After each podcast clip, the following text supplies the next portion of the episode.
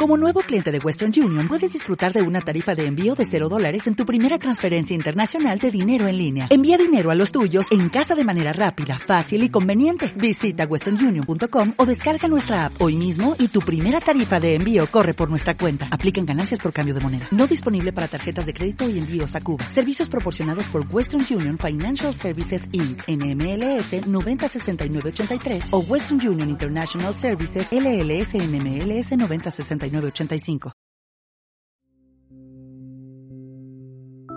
Busca un lugar agradable. Toma una posición cómoda. Respira profundamente.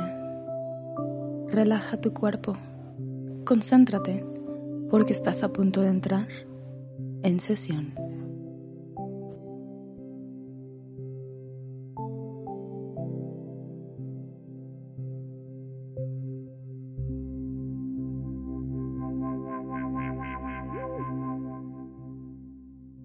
Advertencia. Recuerda que este programa es meramente informativo y busca dar a conocer temas relevantes en salud mental. A pesar de que se cuente con asesoramiento y conducción de un experto en el tema, esto no sustituye el hecho de asistir a recibir la atención adecuada y necesaria. Gracias. Buenos días, buenas tardes o buenas noches. Bienvenidos a En Sesión. Mi nombre es Lucía Hernández y el día de hoy vamos a hablar del estrés postraumático. Estoy como cada semana con Alejandro Sandoval, quien es el que responde todas mis preguntas que, bueno, yo me encargo de hacer preguntas que espero que ustedes tengan y que todas sus dudas queden resueltas. Pero bueno, antes de empezar con este particular programa, les recuerdo que nos pueden regalar un like en nuestro Facebook que es En Sesión PSIC o también pueden encontrar en Facebook a Alejandro como psicólogo Alejandro Sandoval, ¿ok? Entonces, Alex, por favor, eh, saluda a nuestro superauditorio y cuéntanos qué es el estrés Hola, superauditorio. Y bueno, el trastorno de estrés postraumático es una enfermedad de salud mental eh, desencadenada por una situación aterradora, ya sea que la persona la haya experimentado, la haya vivenciado, eh, o que haya presenciado no en vivo, no directamente la situación. Y los síntomas por los que esto lo podemos identificar suelen incluir, bueno, eh, revivir nuevamente la situación, tener pesadillas, tener un grado grave de angustia, así como pensamientos prácticamente incontrolables respecto a la situación que nos generó esa impresión. ¿no? De acuerdo a lo que nosotros en psicología y todo el personal de salud mental trabajamos, uno de los manuales que se llama el DSM en su versión 5 define este trastorno eh, como, bueno, exposición a la muerte, como alguna lesión grave que hayamos tenido, algún tipo de violencia sexual, este, ya bien sea consumada o una amenaza, y este en diferentes eh, situaciones o formas, ¿no? experiencia directa, este, presenciarlo, el saber que sucedió a alguna persona cercana o la exposición repetida a alguna de estas situaciones. Qué fuerte lo que comentas de que no necesariamente tienes o presentas estrés postraumático simplemente porque te pasó algo a ti, sino también puede ser porque le pasó a alguien. Sí, o sea, dependiendo la cercanía de cierta manera o la exposición que hayas tenido a este evento, puede o no que te genere esa respuesta. Oye, ¿y por qué se presenta? Digo, ya nos hablaste un poco de que, pues sí, alguna amenaza, algún acercamiento con la muerte, pero qué pasa en nuestro cuerpo o por qué es que esto sucede. Normalmente nosotros, eh, por naturaleza, eh, ante una situación, una amenaza o una situación de peligro, tenemos eh, dos respuestas automáticas, el huir o el defendernos. Ambas son para salvaguardar nuestra vida. cuando nosotros estamos ante esta situación, liberamos una serie de neurotransmisores, de químicos que nos van a ayudar a responder a que nuestro cuerpo responda de alguna manera entre los síntomas o las cosas que vamos a sentir en nuestro cuerpo es eh, justamente eh, el aumento de la presión arterial, vamos a sentir que el corazón late mucho más rápido, vamos a sentir que respiramos más rápido, podemos sentir cambios de temperatura, bueno, etcétera. El punto es que después de un tiempo esta situación se empieza a normalizar y nosotros llegamos, regresamos a nuestro estado normal, por así decirlo, eh, en el que vivimos tranquilos.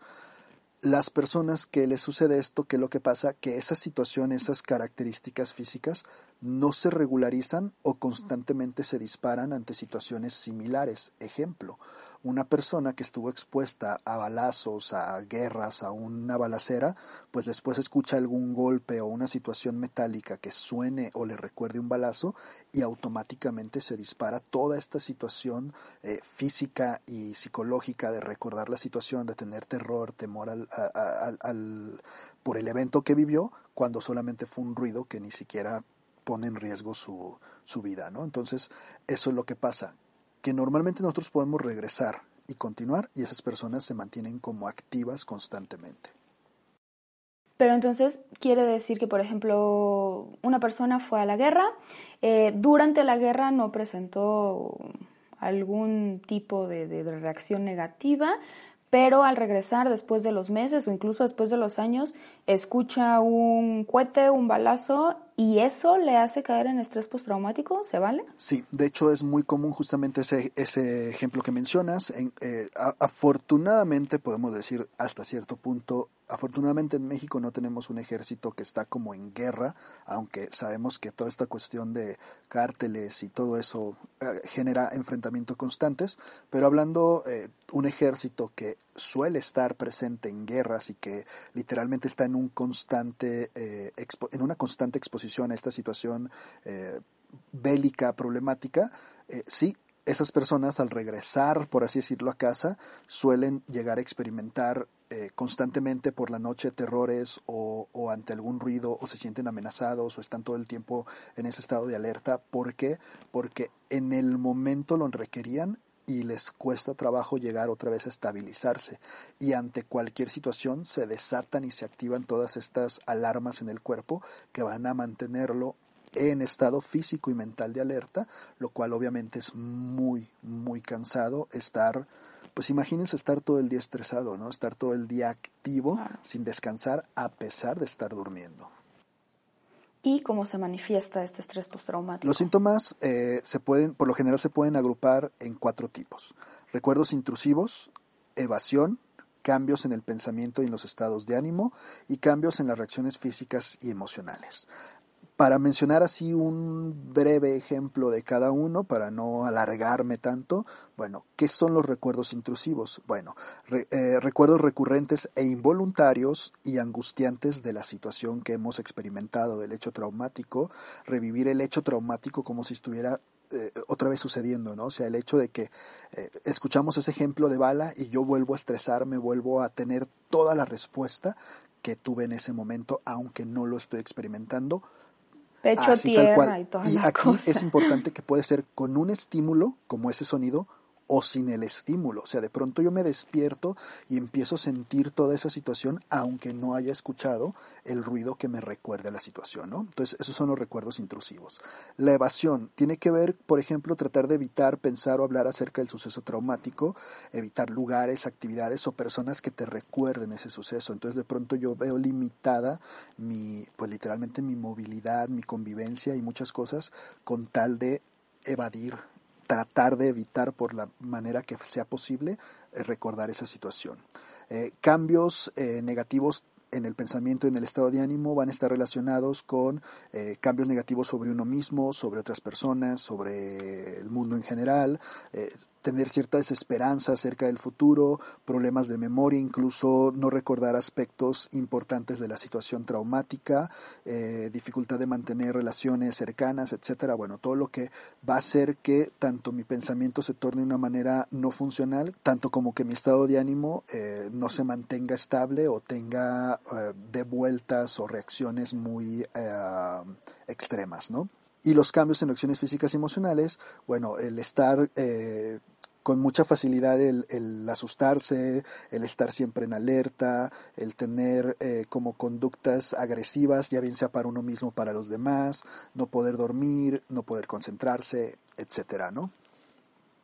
Ok, perfecto. Y una vez que pasamos por este trauma, el estrés postraumático tiene fecha de caducidad o como ya estuvimos expuestos, ¿no? Algo que, que nos, ahora sí que nos llegó tanto, llegó para quedarse ese estrés. Como lo decíamos, los síntomas pueden aparecer inmediata o retrasadamente. ¿no? Entonces, eh, una vez que nosotros nos exponemos ante una situación, vamos a tener un proceso en el que puede o no desatarse estos síntomas. Ahora, una vez que los tenemos, cuánto tiempo va a durar va a depender tanto de la capacidad de la persona, la resiliencia que tenga para solucionar la situación, como si lleva o no un proceso para poderlo trabajar. ¿no?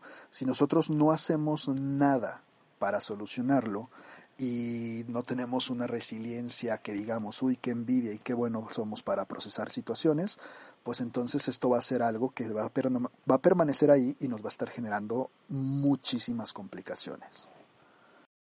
Claro, y a fuerzas tienes que ir a terapia una vez que identificas esto, ¿cómo tratas el estrés postraumático? Es lo recomendable, o sea, eh, eh, si ir a tratamiento, el tratamiento para sobrellevar este tipo de situaciones eh, va a ayudar a que la persona pueda recuperar esa estabilidad y de cierta manera ese sentido de, de lo que está viviendo y lo, las cosas que experimenta, ¿no? El tratamiento principalmente es pues un proceso psicoterapéutico, pero eh, muchas veces también puede ir acompañado de un tratamiento eh, psiquiátrico, un tratamiento médico.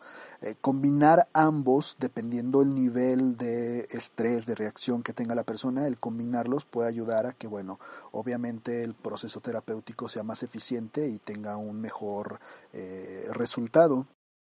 Oye, y una pregunta importante que se me ocurre. ¿Es posible que alguien sufra de estrés postraumático pero no lo sepa? Lo veo poco probable. Como ya lo habíamos dicho, realmente va a haber un malestar. Entonces, quizá se da cuenta que tiene algo, que pasa algo, pero no sabe quizá que, que no le podría nombrar, no le podría dar esta etiqueta, pero definitivamente es algo que se va a dar cuenta, ¿no? Eh, son síntomas muy intrusivos, muy incapacitantes y es muy poco probable que alguien pueda decir, ah, sí, cierto, yo tengo tres años sin poder dormir bien porque X cosa y no me he dado cuenta. O sea, es poco probable que suceda eso. Claro. Y supongo que si no se trata, deja secuelas, pero si sí se trata, ¿puedes volver a tu estado de normalidad? Si, no, si se trata adecuadamente, lo, hay una mayor posibilidad de que las consecuencias o las secuelas sean menores. Eh, obviamente va a haber situaciones que tenemos que reestructurar y que quizá nunca van a llegar a estar al 100% como estaban, pero definitivamente el hecho de tratarlo nos va a ayudar a adquirir herramientas al, con, al enfrentar o al encontrarnos en una situación similar en un futuro, tenga un menor impacto en nuestra respuesta que, si, que como lo tendría sin este tratamiento, ¿no? Entonces, puede haber pequeñas consecuencias que vamos a aprender a, a reformularlas y evitar que nos generen conflicto siempre y cuando las manejemos de una adecuada forma, ¿no? Si no tenemos un tratamiento, si no acudimos a nada, pues es muy poco probable que, que logremos solucionar o llegar a fin con esto y sí, las consecuencias pueden llegar a ser fatales, ¿no? Sí, toda la razón. Ahorita que estabas hablando, pensaba en el ejemplo de algún secuestro o algún abuso sexual. Ese tipo de cosas no las puedes deshacer. O sea, es algo que te pasó y te pasó y más bien debes de manejar la situación para lograr tener una aceptación y una reconfiguración de, de esa acción que te pasó, ¿no? Correcto. O sea, el, el punto es eh, aprender a reestructurar la situación para dejar de que haga daño, de que sea ese evento traumático que siga afectando y activando alarmas, y entonces procesarlo de manera que ya no nos eh, esa intranquilidad, ese estrés, y podamos sobrellevarlo. Y obviamente adquirir herramientas para enfrentarnos a las situaciones nuevas que sean similares y no tener una respuesta eh, pues disfuncional, negativa. Y si es algo que no lo tratas, pues supongo que puedes vivir con ese estrés eh, postraumático toda la vida, ¿no? Bueno, si le llamamos vivir a eso, porque obviamente estar eh, sin poder dormir, estar constantemente asustado, empezar a recortar tus relaciones, tu, tu movilidad, pues no sé qué tan tanto le podríamos decir vivir, ¿no? Entonces, eh, el no tratarlo incluso puede llegar a generar mayor riesgo para sufrir otras situaciones como depresión, ansiedad, eh, obviamente caer en consumo de sustancias eh, ilegales, drogas, alcohol, este, legales o ilegales, pues como el alcohol, y este, trastornos de alimentación, pensamientos y acciones incluso este, suicidas, que por eso mencionaba que pueden llegar a ser este, fatales, porque muchas veces ante la presión, ante el gran eh, nivel de estrés, las personas, pues lo único que buscan es dejar de sufrir y muchas veces atentan contra su propia integridad. Claro, sí, ¿no? Como dices, eso no, no es vida, ¿no? Entonces, no sé, la siguiente pregunta que se me podía ocurrir preguntarte sería si existe algún tipo de edad, algún periodo de vida o alguna condición que permita que ese estrés, pues ahora sí que te pegue más o se manifieste, eh, pues con mayor fuerza. Ah, algo literal como decir a edades o algo así, no ¿Qué es lo único que puede llegar a ser eh, condicionante para qué? Bueno, pasar un evento traumático que sea intenso o duradero, haber pasado por algún trauma en etapas previas de la vida, como algún tipo de maltrato infantil o algo así por el estilo, un abuso, tener quizá algún tipo de trabajo que aumente el riesgo de exposición a situaciones traumáticas, por ejemplo, ya lo decíamos, los, militares, exacto, la policía. Eh, yo, por ejemplo, eh, en, en la universidad le doy clases a los futuros paramédicos y yo es algo que les advierto mucho, o sea, tienen que estar muy conscientes del de lo que es su trabajo y lo que representa, porque ellos en el mejor de los casos van a ver una persona accidentada que van a las, que van a ayudar a curar sus heridas y entregar a un hospital pero muchas veces les va, les va a tocar ser los primeros respondientes de muertos, de cadáveres, y ojalá gente y fuera, prensada, sí, o sea, y, ojalá y fuera gente completita, ¿no? A veces digo, y disculpando que va a sonar muy feo, pero a veces van a llegar a ver pedazos de personas, ¿no? Todo esto, la exposición prolongada a este tipo de situaciones, obviamente puede generar este tipo de consecuencias, ¿no? Este, tener otros problemas eh, de salud mental como depresión, sufrir ansiedad, etcétera, eso nos hace propensos a que tengamos un mayor impacto de las situaciones que podamos vivir, eh, tener algún tipo de problema con el consumo de sustancias, eh, alcoholismo, usar algún tipo de droga, este, ah, también ya hemos hablado de las redes sociales de apoyo. El no tener una buena red social de apoyo nos va a generar, también nos pone en riesgo de caer en este tipo de situaciones, ¿no? Al no tener con quién recurrir para eh, sobrellevar esta situación estresante y pues obviamente eh, el tener eh, herencia o posibilidad de herencia de alguna situación de salud mental, familiares cercanos con ansiedad, depresión, algún otro padecimiento de salud mental, pues eso nos pone a nosotros en la lista de posible para que nos genere un conflicto, ¿no? Son cosas que nos pueden poner en riesgo más que edad, estatus, etcétera. Claro. Ok, pues bueno, ya para finalizar, ahí la joya de la corona de, este programa, pues ahora sí que ya, ya hablamos del mal, ahora hablamos del, del trapito. ¿Qué consejo puedes dar pues para las personas que necesitan ayuda? Ok, uh, cuando vivimos una situación estresante, muchas veces vamos a pasar por todo este proceso que ya mencionábamos de estrés y que eh, pues normalmente va a ir pasando y no nos va a generar más allá de una situación complicada quizá por algunas horas, por algunos días, etcétera, ¿no? Cuando nosotros vemos que esta situación no no disminuye o comienza a empeorar, a agravarse con el tiempo o en ciertas circunstancias, lo ideal es bueno buscar eh, ayuda profesional eh, de algún personal de salud mental y pues lo más eh, probable es que sea asistir a psicoterapia y de ser necesario pues el medicamento que habíamos mencionado, ¿no? El buscar el buscar apoyo en nuestras redes sociales de apoyo, el activar estas redes sociales de apoyo también va a ser muy importante para poder minimizar el impacto que tenga la situación eh, traumática ante nosotros y este bueno tratar bajo cualquier circunstancia evitar el uso consumo y abuso de sustancias eh, como el alcohol, el cigarro o cualquier otro tipo de droga, ¿no? Perfecto, sí, la verdad es de que la clave está en identificar que algo está, no está bien, ¿no? no está normal contigo y no crear un tabú alrededor de lo que te sucede, sino tener pues aceptación de que hay cosas que, que se necesita eh, buscar ayuda y que está bien estar mal, ¿no? Entonces, muchas gracias Alex. Eh, esperemos que hubiera sido de su agrado este programa, que nos sigan escuchando, que nos escuchen la siguiente semana. Y bueno, pues yo por mi parte me despido y les recuerdo que nos pueden regalar un like en nuestro Facebook que es en sesión PSIC. Entonces, hasta la próxima. Esperamos que este ejercicio te hubiera resultado de utilidad, preparándote para llevar una mejor semana. La siguiente sesión está programada para el próximo lunes a través de Spotify. Hasta luego.